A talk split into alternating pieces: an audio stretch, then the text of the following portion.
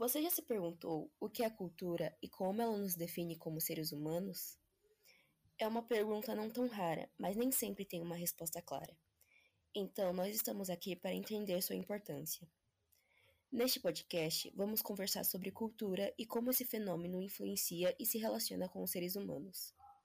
Somos os alunos da unidade curricular A Condição Humana, Joaquim, Jennifer e Miguel, e fizemos esse podcast como uma forma de registrar e apresentar nossas descobertas feitas durante o período desse primeiro semestre.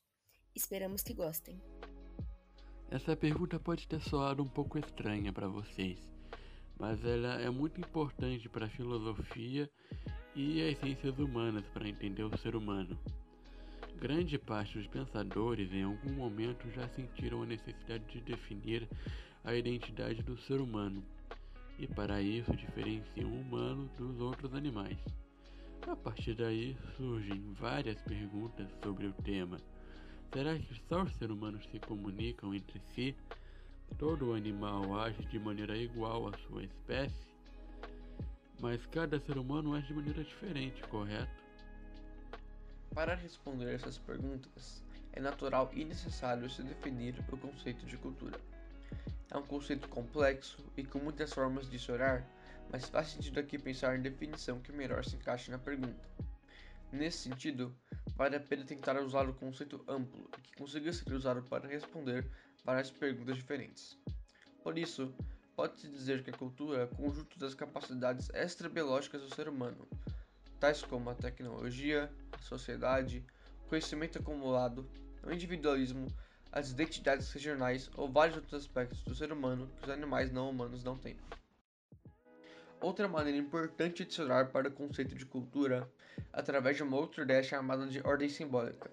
É uma reflexão antropológica a respeito das ordens morais não oficiais da humanidade, popularizada pela filósofa brasileira Marilena Chauí. Ela diz que as definições de certo e errado e de ordem não estão escritas em ou documento nenhum, mas que de certa forma devem ser pertinentes coletivamente. Ou seja, é uma ordem mostrada através de indícios e símbolos, e por isso simbólico. E isso nos ajuda a definir cultura, pois fica mais fácil entender que cultura é algo que varia de sociedade para sociedade. As diferenças entre as noções de certo e errado entre as várias localidades do mundo expostas pela teoria da ordem simbólica só nos mostra quão definido pela cultura e sociedade o ser humano é. A cultura tem uma presença tão forte na nossa vida que consegue até mesmo sobrepor os nossos instintos. Por exemplo, um kamikaze japonês não tem um instinto de autodefesa que a maioria das pessoas diria ser natural, mas talvez sejam as várias diferenças entre nós que nos tornam tão humanos.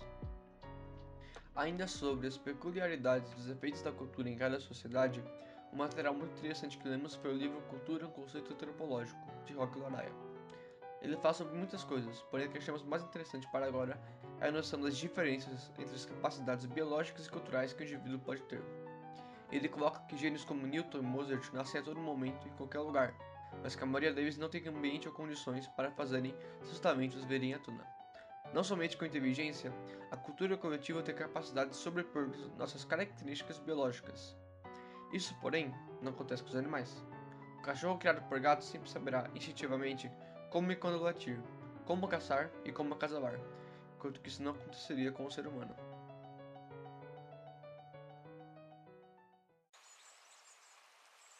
Sobre essas várias diferenças culturais, um material que achamos muito interessante é o filme Natureza Selvagem, dirigido por Champagne no ano de 2008, que mostra Christopher McCandless doando todas as suas economias para a caridade e destruindo seus documentos para viver sozinho na natureza mostrando o ser humano em isolamento. O filme traz uma série de reflexões, porém a mais marcante é a reflexão que está sempre presente ao longo do filme, mostrando que muitas coisas em nossos cotidianos são desnecessárias e que não trazem alegria duradoura para nós. Mostra como a sociedade só se importa com burocracia sem importância e como nós somos hipócritas por se submeter a isso.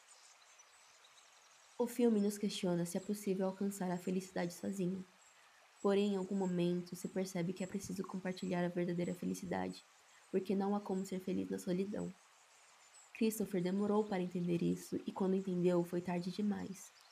Porém, podemos levar em consideração o exemplo dele e olhar em nossa volta da própria vida para pensar nas pessoas que queremos compartilhar nossa felicidade. Agora você deve estar pensando, mas o que isso tem a ver com o nosso tema principal? Bom, em relação ao nosso tema de investigação da unidade curricular, na natureza selvagem aborda a relação entre indivíduo e sociedade e em como a sociedade pode pre ser prejudicial para os seres humanos. O tempo todo, o filme critica a forma que a sociedade e nós sempre queremos mais, seja em bens materiais ou para inflar o próprio ego. Critica também o individualismo da nossa sociedade.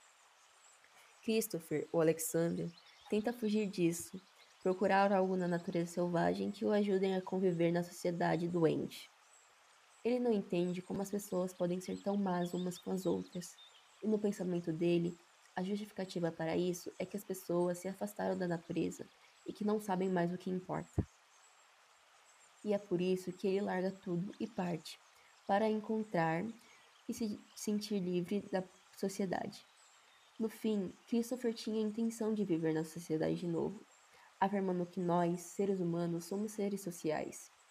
Talvez esse seja um exemplo do porquê também é importante ressaltar os aspectos, os aspectos negativos da importância da cultura.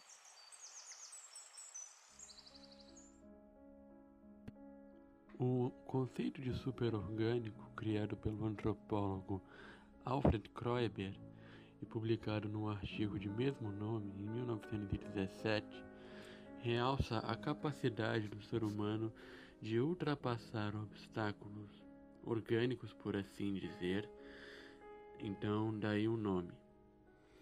Então, por exemplo, os seres humanos não podem viver dentro de um ambiente aquático, ou voar por tempo indefinido, ou qualquer outra coisa desse tipo, sem depender de alguma tecnologia. No caso do primeiro exemplo, que foi viver dentro de um ambiente aquático, caso alguém já tenha esquecido, uh, a gente utiliza trajes de mergulho e ou, no caso de transporte de maior quantidade de seres humanos, um submarino. Os seres humanos compensam a sua falta de habilidades biológicas com a sua ciência, com as evoluções tecnológicas. A magnitude da evolução tecnológica é algo que também pode ser representado ou e ou influenciado pela cultura de um povo. Por exemplo, no caso de barcos que foram inventados por fenícios, os quais tinham grande parte de seus territórios estabelecidos próximos ao litoral, no caso próximo ao mar Mediterrâneo, e dependiam bastante do mar. Outro caso que podemos citar foi a invenção do motor a vapor ou outras invenções que ocorreram durante a Revolução Industrial. Ou seja, o ser humano não tem asas, mas os aviões que a gente criou têm. A capacidade de se adaptar da espécie que chegou ao ponto de permitir que ela ocupasse todos os lugares da superfície é dita pelo autor como consequência da capacidade elevada de se comunicar e registrar do ser humano.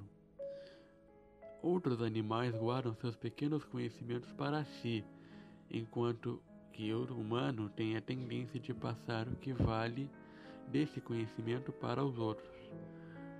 Tão ligada a essa prática a capacidade superorgânica do ser humano que uma queima de dados, como ocorreu na Biblioteca de Alexandria, por exemplo, impactou diretamente e resultou no desavanço, por assim dizer, da evolução humana.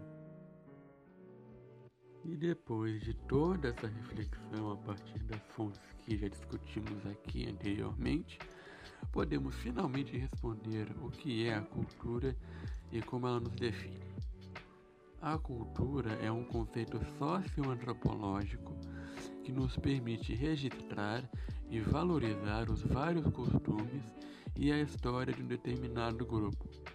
A sua importância para com o humano é de reger suas regras sociais e armazenar seus hábitos e conhecimentos, se estendendo desde os conhecimentos práticos de sobrevivência até os estudos de antropologia, história, sociologia, psicologia, arte e tudo aquilo que se estabelece no plano humano do mundo.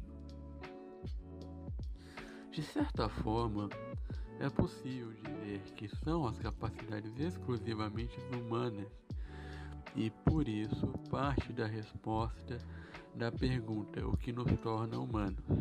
Ou seja, o que nos torna humano é tudo aquilo que é só nosso. Novamente, esperamos que esse podcast tenha sido útil para vocês e tenham um bom dia.